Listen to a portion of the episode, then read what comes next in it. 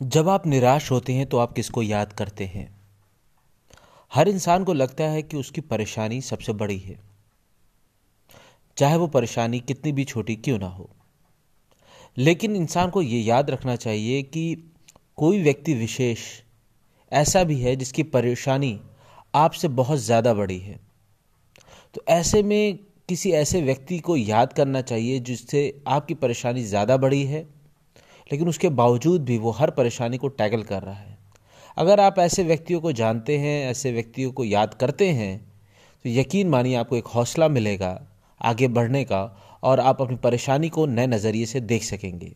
इसलिए बहुत ज़रूरी है ये जानना कि आपकी परेशानी से बढ़कर भी कितने लोगों की परेशानी है और वो कितनी आसानी से उन परेशानी को टैकल कर रहे हैं। इससे आपकी ज़िंदगी में थोड़ी सी परेशानियों के प्रति नज़रिया बदलेगा और आप अच्छा महसूस करेंगे।